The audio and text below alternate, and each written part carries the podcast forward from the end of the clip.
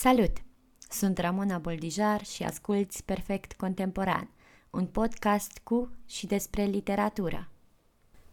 Azi am vorbit cu Laura Ionescu despre Nu te găsesc pe nicăieri, apărută la editura Publica, și despre cât de vindecător poate fi să îți pui povestea. Cartea aceasta de non-ficțiune creativă este recomandată și de DoR, Decât o Revistă, și citind-o mi-am spus de mai multe ori că este cu adevărat o poveste care vindecă. Începe chiar cu un citat de Hemon din Asta nu ți aparține, părinții mei, o introducere. Doar ceea ce e greu de spus, merită spus. Cu Laura am vorbit despre ce a însemnat să scrie despre pierderea mamei sale când era adolescentă, despre cât de important este să ne cunoaștem și să ne împăcăm cu noi înșine, înainte de orice altceva. Dar și despre scris și forța pe care o poate avea chiar și în afara ficțiunii, sau poate tocmai în acest cadru. Vă dorim ascultare plăcută! Bună, Laura! Bine ai venit! Mulțumesc că ai acceptat invitația mea! Salut! Mă bucur că m-ai invitat! Ai scris o carte, Laura, am plâns cu muci și sughițuri și pur și simplu am adorat-o. Cum a fost pentru tine să o scrii? A fost uh, eliberator, aș spune, fiindcă am putut într-un uh, final să-mi spun uh, propriul adevăr și să-l văd și să nu mă mai simt atât de vinovată pentru că nu am putut să o salvez pe mama. Cred că am uh, dus cu mine foarte multă vină timp de foarte mulți ani și vina este un uh, bolovan foarte greu de cărat. A fost uh, emoționant. Pe măsură ce scriam îmi aminteam mai multe detalii despre viața noastră împreună și toți anii pe care i-am uh, petrecut uh, trecând prin foarte multe momente și foarte multe prime dăți, cel puțin în viața mea, și au căpătat mai multă culoare și detaliile au căpătat mai multă finețe și a fost, uh, aș spune, terapeutic, dar de fapt terapia a precedat procesul scrierii cărții. Mă bucur, mă bucur că am, am putut să scriu această carte și că am putut să-mi iau la revedere făcând ceea ce cred eu că știu să fac cel mai bine, adică să scriu. Cum și când ai decis că ai nevoie să scrii cartea asta? Nu a fost o decizie foarte conștientă, adică nu am stat cu mine însămi și am zis voi scrie despre asta. A fost mai degrabă o decizie de moment. Venise pandemia, eram în casă cu foarte multe cărți care mă strigau de pe rafturi, citește-ne, citește-ne, și una dintre ele, Virginia Woolf, O cameră doar a ei, și știu că m-am așezat pe fotoliu și am început să o citesc și n-am putut să mă opresc până când nu am terminat-o, am citit-o așa dintr-o suflare și acolo am dat peste o frază care mi-a schimbat viața și era aproximativ, Virginia Woolf spunea, scrie despre ceea ce te doare, și mi-am dat seama că o menționam pe mama în textele pe care le-am mai scris, dar niciodată nu era personajul principal, fiindcă îmi spuneam, sunt atât de multe povești similare cu a mea, de ce aș fi tocmai eu cea care scrie despre asta, doar că întrebarea asta a dispărut după ce am citit cartea Virginiei și am început să scriu în seara respectivă. Am vrut să-mi spun în primul rând povestea asta mie. N-a fost nimic planificat și poate că se și simte asta. Chiar voiam să te întreb dacă forma asta în care este scrisă a fost cumva plănuită, pentru că mi se pare că o duci foarte bine dintr-un punct în altul și ai scris și cald, ai scris și natural. Citesc des chestia asta despre cartea ta, lumea spune că nu e nimic în plus și că e fix ce trebuie și simt că a ieșit cumva foarte natural toată cartea și tot textul. Rezonezi ușor și simt că ești acolo și eram curioasă dacă ai plănuit cumva o formă a cărții sau pur și simplu ai scris și a ieșit așa. Am început prin a scrie fără un, un plan, adică nu am gândit structura înainte, pur și simplu am zis hai să vedem ce se, hai să vedem dacă, dacă mama poate deveni un personaj atât de important pentru ceilalți pe cât a fost și pentru mine. Și undeva, când s-au strâns mai multe uh, pagini scrise, am conștientizat că, de fapt, lucrez la o carte și că ar trebui cumva să umblu și la uh, structură și mi s-a părut că varianta aceasta în care am spart, o, uh, am spart povestea în capitole tematice, adică urmăresc cumva um, anumite teme în fiecare capitol, E o variantă foarte, foarte bună de a o prezenta pe mama. Deci mai degrabă din a doua parte a cărții am început să strecor niște intenții în ceea ce făceam, dar până atunci nu. Însă a fost momentul în care mi-am auzit pentru prima oară vocea și probabil că de asta această carte e caldă și vorbită și pare că nimic nu este în plus, fiindcă mi-am imaginat că spun această poveste pe care am spus-o, am, am spus frânturi din ea, adică prietenii m-au mai auzit în uh, momente de vulnerabilitate vorbind despre ce s-a întâmplat și vorbind despre cum am trecut prin uh, uh, jale și prin durerea de a o pierde pe mama, dar niciodată nu am apucat de fapt să-i fac dreptate și să vorbesc și despre momentele frumoase de dinainte de acel moment care ajunsese cumva să o definească, anume moartea, când ea era de fapt atât de multe și cred că, da, această carte este uh, clar uh, primul moment în care mi-aud clar vocea în scris. Citind cartea ta, am gândit foarte mult la relația cu mama mea și la relația cu fiica mea. Uh, mama mea încă trăiește, din fericire este sănătoasă și am uh, a avut întotdeauna o relație bună cu ea. Și citind-o m-am gândit foarte mult la copilăria mea și la cât de mult uh, am iubit-o pe mama când eram fetiță, pentru că la un moment dat vorbești foarte frumos despre chestia asta și m-a lovit pur și simplu, despre cât de mult uh, o iubeai când erai copil. Și m-am uitat și eu la copilul meu și mi-am zis, uh, oare simte și ea ceva de genul ăsta? Este pur și simplu sfâșietoare cartea din anumite puncte de vedere, dar totodată citind-o eu am simțit că este și vindecătoare. La final am avut un sentiment de bine și am simțit că m-am vindecat citind-o. Aș fi vrut să te întreb asta, dar cumva mi-ai răspuns mai devreme când ai spus că a fost cumva terapeutic, dar nu în sensul ăla de mers la terapie. Aș fi vrut să știu dacă atunci când ai ajuns la finalul ei ai simțit vreun soi de vindecare. Da, nu știam exact.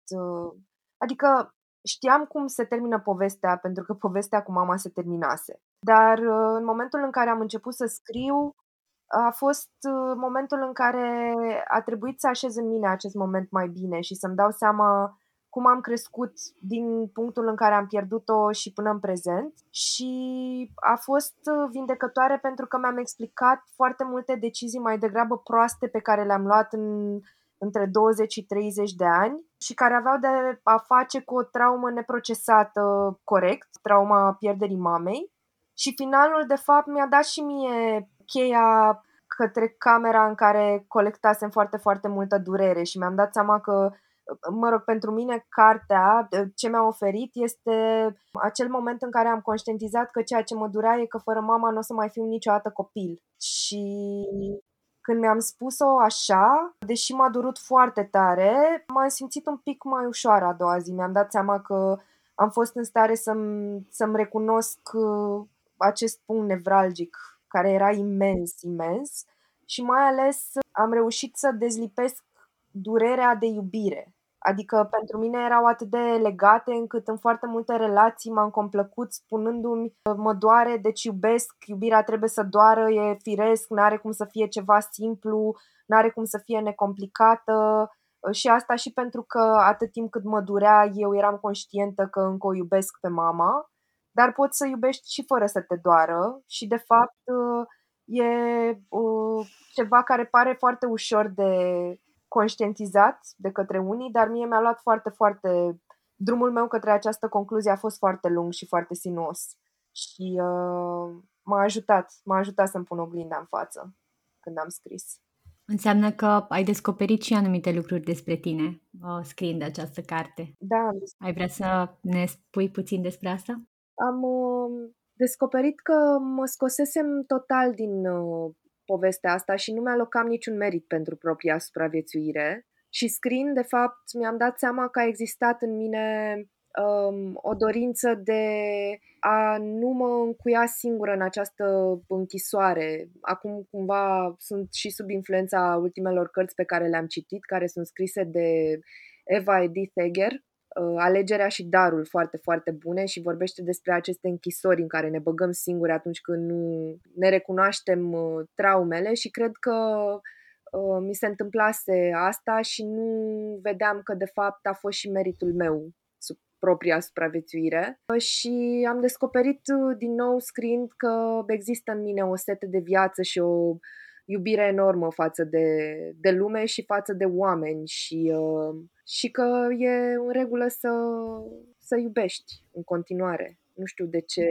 credeam că e anormal să continui să iubesc atât de intens un om care nu mai este, dar acum mi se pare că e total în regulă și că a vorbi despre cei care nu mai sunt, de parcă ar fi în continuare aici, nu este decât un semn al vindecării. Când poți să ai acest dialog într-un mod mai lejer, înseamnă că te-ai vindecat, sau cel puțin așa simt, că vindecarea mi se pare că e un proces continuu care, care nu prea se încheie. Mă gândeam că atunci când am citit cartea, la un moment dat vorbești despre faptul că e foarte ușor să vorbești bine și frumos despre oamenii care nu mai sunt, mai ales dacă i-ai iubit foarte mult, și e mult mai greu să ajungi în acel spațiu în care îți dai seama că au fost imperfecți și trebuie să scriind despre ei, trebuie să aduci la iveală și acele lucruri care poate te-au îndurerat sau care le scoate la iveală imperfecțiunile, dar că asta nu-i face mai puțin sau uh, mai puțin bun, pur și simplu îi face uman. Dar cum ai ajuns tu să poți în sfârșit să scrii despre mama ta fără să te gândești doar la lucrurile bune? Cred că a fost o chestie foarte grea. De curând, de curând, în urmă cu ceva luni, bunicul meu, foarte în vârstă, a murit și uh, mă așteptam să se întâmple cumva curând, nu a fost ceva neașteptat, dar uh, m-a lovit foarte tare și atunci mi-am dat seama că l-am iubit foarte mult pe bunicul meu, mult mai mult decât am iubit-o pe bunica mea, iar eu habar nu am avut de asta cât a trăit el. Sigur că ne înțelegeam bine și îl sunam în fiecare marți și aveam așa o conexiune, dar uh, n-am știut că l-am iubit atât de mult până nu... n-am știut. Și am aflat în ziua aia în care m-a sunat mama mea și mi-a spus că s-a dus și eu n-am știut până atunci cât de mult l-am iubit. Cum, cum ai reușit? Bă, m-am emoționat puțin uh, vorbind despre asta, așa, lacrimi în ochi. Dar uh, îmi imaginez că e o întrebare grea. Cum ai făcut, Laura? Imaginează-ți cum ar fi fost să nu afli niciodată cât de mult îl iubești. Imaginează-ți că sunt relații în viața noastră în care nu ajungem în punctul acela. Și cred că mi-am exersat recunoștința. Am avut-o totuși lângă mine șaptesprezece ani și avem tendința asta de a... Cred că avem un preș enorm ca națiune sub care tot ascundem chestii, dar știi cum se denivelează preșul și se vede că este ceva de desubt, dar noi în continuare... Uh, vorbim de parcă lucrurile alea nu sunt acolo și nu se întâmplă sau nu se întâmplă pentru că nu ni se întâmplă nouă și atunci nu au cum să fie adevărate uh, și reducem adevărul la persoana noastră, dar uh, cred că pe măsură ce am mai crescut și am reușit, citeam ieri că nu este important timpul care trece de când pierzi pe cineva, ci mai degrabă ce faci în timpul acela. Și în timpul acela am făcut foarte, foarte multă terapie și terapia m-a ajutat și pe mine să-mi integrez părțile negative, fiindcă și noi avem niște imagini uneori disproporționate despre noi înșine și ne este foarte greu să ne acceptăm umbrele. Cred că atunci când am conștientizat că mi-am conștientizat umbrele și le-am îmbrățișat, am reușit să le văd și pe ale mamei și să-mi dau seama că nu erau atât de mari și de amenințătoare și că nu suntem mai puțin mișto dacă recunoaștem că avem defecte și dacă le onorăm chiar și pe acelea, fiindcă până la urmă suntem un melanj de lucruri pe care le putem face și lucruri pe care nu le putem face și este în regulă. Și, sinceră să fiu, mi se pare că iubești oamenii nu pentru că sunt niște trofee și atunci când te uiți doar la partea care strălucește, cumva îi transform pe oameni în trofee și mama era mai mult de atât, era o tipă super complexă și n-am făcut decât să vorbesc despre ceea ce vedeam, nu doar despre ceea ce voiam să văd, ca să-mi dau seama că am iubit-o atât de mult fix datorită acestor umbre pe care le avea și care, de fapt, se întâmplau în mai toate casele în anii nouăzeci, chit că vrem să recunoaștem, chit că nu. Evident, există și excepții, n-are sens acum să generalizez aiurea, poate sunt familii care n-au trecut prin ce a trecut familia mea, dar ca o pătură de mijloc, aș spune... Cred că am trăit cu absența părinților, cu părinți care lucrau până târziu, cu părinți care, nu știu, ce se mai întâmpla prin casele noastre, dădeau petreceri în sufragerie și fumau țigări în bucătărie și e în regulă să vorbim și despre lucrurile astea. Da, pentru mine e uh, un uh, fel de trigger nostalgic când te auzi spunând asta, pentru că ai mei când erau uh, foarte tineri aveau petrecerile astea uh, cu muzică specifică și până târziu și... Uh, mă rog, îmi amintesc așa cumva cu uh, drag de ele. Da. Deci cred că o parte din ascultătorii noștri vor înțelege despre ce vorbești. Clar. Destul de bine.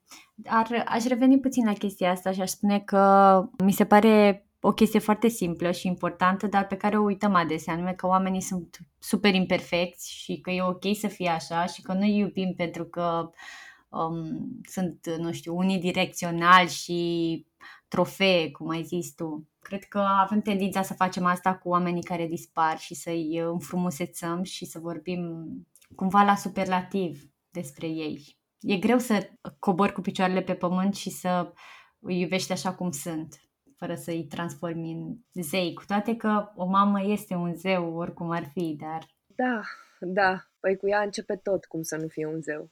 Cred că mamele sunt primii dumnezei pe care îi cunoaștem. Dar mie perfecțiunea mi se pare foarte plictisitoare acum.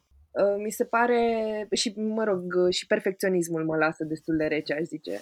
Mi se pare că fix uh, imperfecțiunile și nu știu, dacă, dacă te uiți atent, ai să vezi că de multe ori sunt niște lucruri uh, sau niște aspecte la tine care ție nu-ți plac, dar care pe ceilalți îi fascinează și sunt uh, exact ceea ce tu consideri imperfecțiune sau defecte.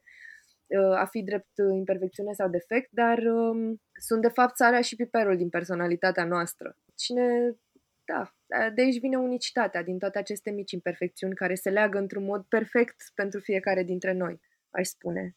Eu m-am gândit citind cartea ta și că toată lumea ar trebui să scrie o carte de genul ăsta. Bine, nu o carte de genul ăsta în care lucrurile sunt foarte dureroase, dar o, re- o carte despre relația cu părinții noștri.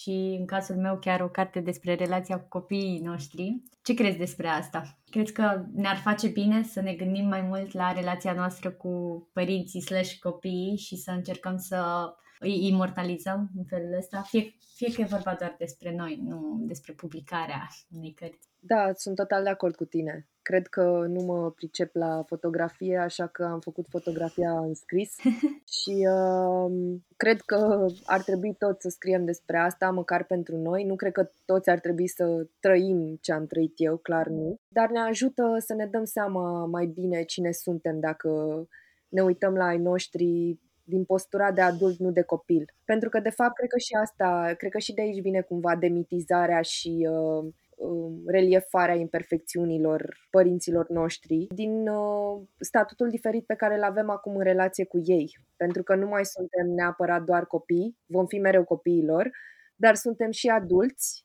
și atunci cumva raportul de forță este altfel. Și uh, de la aceeași înălțime cred că lucrurile se văd un pic diferit față de momentele în care ești mic și te uiți la ei de jos în sus și ei la tine de sus în jos.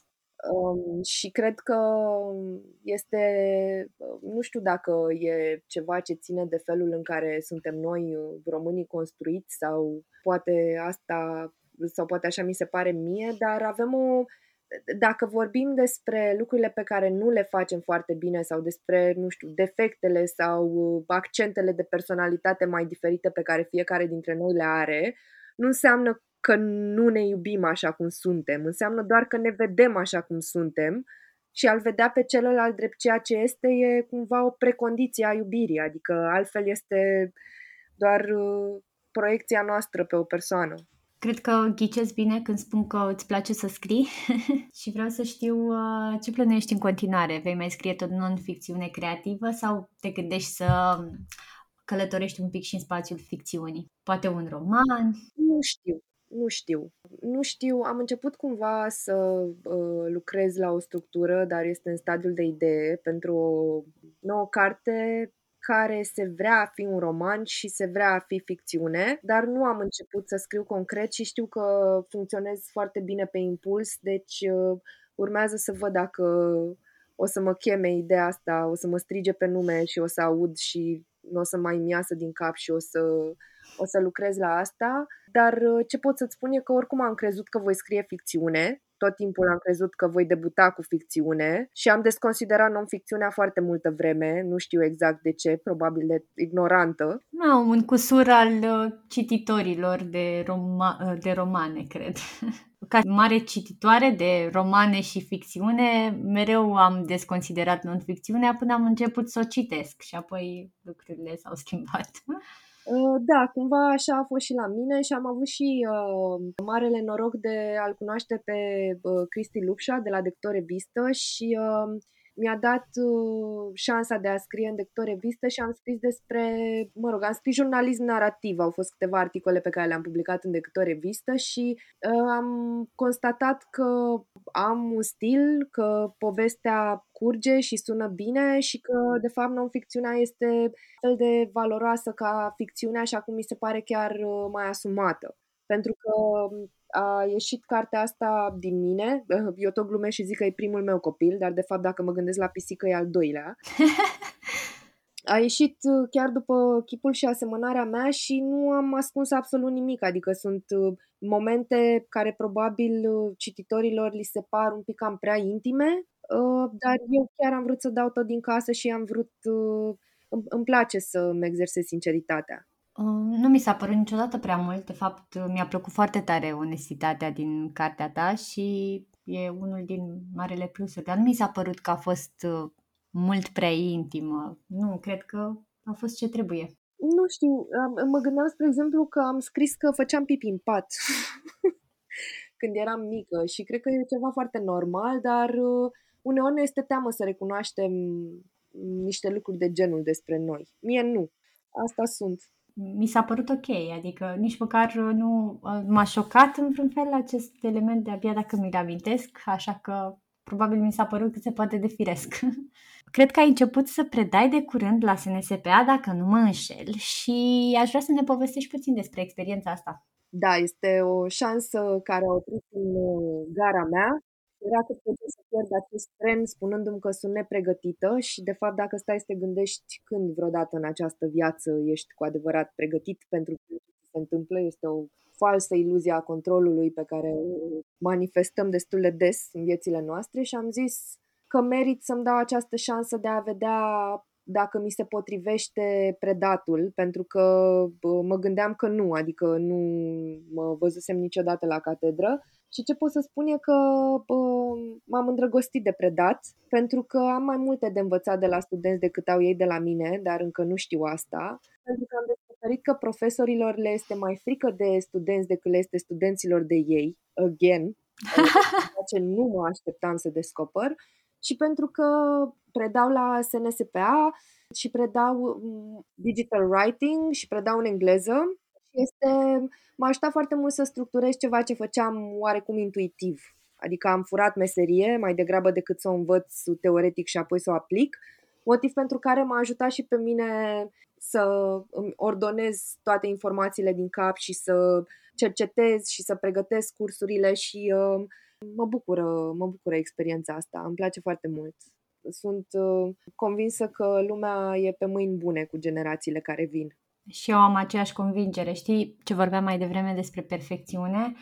Gen Z n-are nicio treabă cu perfecțiunea, I absolutely love them, ca cineva care vine dintr-o generație în care a crezut că perfecțiunea is a thing și perfecționalismul is a thing și m-a uh, sufocat destul de tare când am aflat că this is not real, this cannot happen uh, și apoi, mă rog, uh, lucrurile au evoluat spre bine. Ce spuneam mai devreme, că nu îți place perfecționalismul. Eu am fost mulți ani um, perfecționistă și am crezut că asta este cumva cheia la a face ceva bine, ceea ce nu e neapărat adevărat. Dar generația care vine după mine, mi se pare că e mult mai relaxată și mult mai ok din punctul ăsta de vedere. Așa că da, cred că avem multe de învățat de la ei. Și eu, și știi ce mă mai bucură? Că nu au uh, aceeași uh, aplecare către tristețe pe care simt că a avut-o generația noastră care a trecut și prin acele momente emo. Adică lor nu mi se pare că ar trebui să glorifice tristețea așa cum o făceam noi. Și cred că perfecționismul era modalitatea, adică mie mi se pare că atunci când ești perfecționist te condamn să fii etern nefericit pentru că lucrurile alea nu îți ies perfect, spre niciodată, exact. Și atunci cumva trăiești în această stare continuă de nefericire pentru că lucrurile nu ți ies perfect, dar vrei să le faci perfect. Te chinuie orice mică greșeală pe care o faci, în orice lucru pe care îl faci. Ceea ce... Da, trăiești un continuu uh, catch douăzeci și doi care nu se termină și mă bucură să văd că ei nu au asta și că sunt mult mai antreprenori și mult mai curajoși decât noi și mult mai liberi și mult mai ei înșiși și că se descoperă și că, da, sunt foarte, foarte mândră de studenții mei. Sunt mult mai mișto. Da, da, da, da, da. Și este, este minunat să simți că întinerești, nu că aș fi îmbătrânit vreodată, dar acum mă simt chiar cu mult mai tânără și așa cum ziceai și tu, lucrez în, sunt freelance și lucrez în publicitate și de multe ori generația Z este un titlu pe un slide în PowerPoint și acum nu mai este un simplu slide într-un PowerPoint, acum sunt niște oameni care există, vorba aia, pot să-i pipăi și să urlui este. Sună ușor ciudat asta, dar încercam să citesc din Arghezi. Pune-ne puțin ce înseamnă digital writing, ce predai tu. Vrem să aflăm. Sună un pic mai pompos decât, decât este. Digital writing este scrisul adaptat la oricare dintre mediile digitale pe care le ai la îndemână. Adică vorbim despre cum să scrii un newsletter, cum să gândești strategia din spatele unui concept creativ, cum să enunți un concept creativ, cum să creezi content și să-l planifici. Tot ce ține de scris în mediul digital. Foarte fain. Cred că toate diversele tipuri de scris te pot ajuta să înveți să scrii și ficțiune și non-ficțiune. Clar. Cum ai ajuns la titlul cărții tale? Nu te găsesc pe nicăieri. Sigur că intuiește, cred că, toată lumea despre ce ar putea fi vorba, dar cum ai decis tu că ăsta ar fi un titlu bun pentru cartea ta? Um, este un easter egg, titlul. E, a, a fost, am scris la un moment dat un articol uh, în luna octombrie, acum mulți ani, uh, care este luna de uh, awareness cu privire la cancerul de sân și era un articol despre mama și despre cum am învățat uh, cât de importantă este prevenția și cât de important este să mă duc anual la ecografii mamare și uh, aș încuraja orice femeie să facă asta, uh, dacă nu în fiecare an, măcar o dată la doi ani, eu fiind predispusă genetic, uh, am nevoie să fac uh, ecografia anual și cred că în curând chiar de două ori pe an. Pentru că încă n-am făcut testul de genă, dar asta este o altă discuție. Și uh, era, a fost primul articol asumat scris despre mama și se numea Nu te găsesc pe nicăieri. Eu cred că se încheia așa, te caut, dar nu te găsesc pe nicăieri. Și uh, m-am scris cartea cu un alt uh, titlu, adică era un uh, working title. Uh, și la final uh, m-am decis să-l schimb și a rămas Nu te găsesc pe nicăieri și este această... Uh, asumare completă, de fapt, această continuare a articolului de atunci. E absolut superb titlul. Și vreau să spun că am cunoscut-o și eu pe mama ta din carte și am iubit-o pur și simplu și am iubit relația voastră și am plâns, am plâns cu mulți, foarte mulți muci și foarte multe suchisuri și nu mă puteam despărți de carte, pur și simplu uh, știam că o să plâng și o luam și plângeam cu ea și... o iubesc din cauza asta și am iubit-o și pe mama ta în carte, pur și simplu. Asta nu a fost o întrebare, dar am simțit nevoia să spun.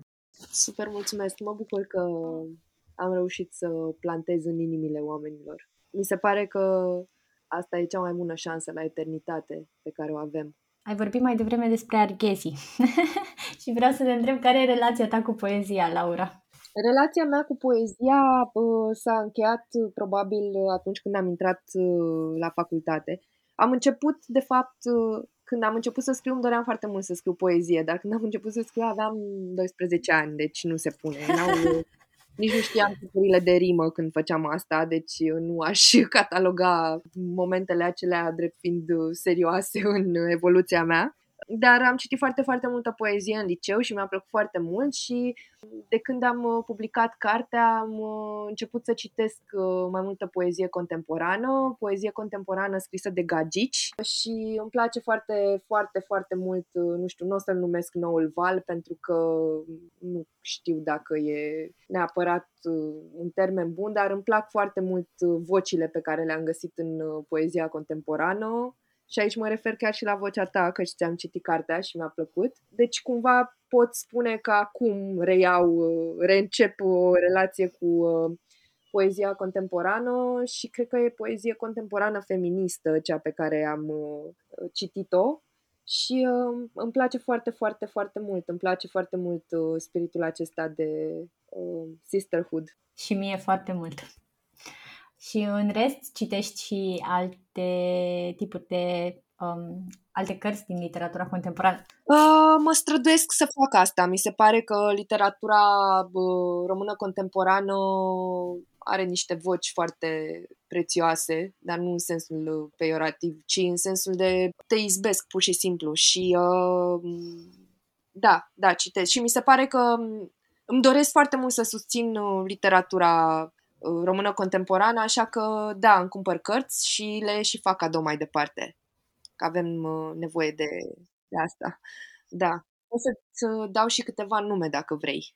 Da, aș fi vrut să ne și recomanzi ceva, de aceea acest tot preludiu foarte interesant. Da, uh, îmi place foarte mult Diana Bodica, uh, îmi place foarte mult Tatiana Țâbuleac. Am citit acum, cred că cea mai recentă carte este Lavinia Mitu, Bărbatul fără cap, care mi-a plăcut, este un debut extraordinar. Și pe partea de poezie, Ileana Negrea, Cătălina Stanislav, Ramona Boldijar, Miruna Vlada, Ioana Zenaida Rotariu. Pe voi v-am citit până acum și uh, de-abia aștept să, să mai descoper noi voci feminine și feministe. Și mie îmi plac mult femeile astea care scriu la noi. Adică, să nu ne înțelegem că știm la cărțile lor, dar îmi place și de ele, de fapt. Da, da. Scriu foarte bine și mă regăsesc foarte mult în ce scriu ele. Da, sunt total de acord și știi ce îmi place foarte mult? Că nu păstrează distanța.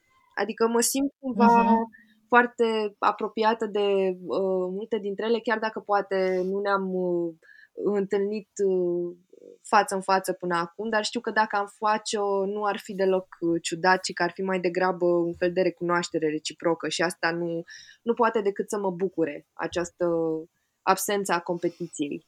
Da, și eu mă simt foarte apropiată de ele când le citesc și asta mi oferă multă siguranță cumva.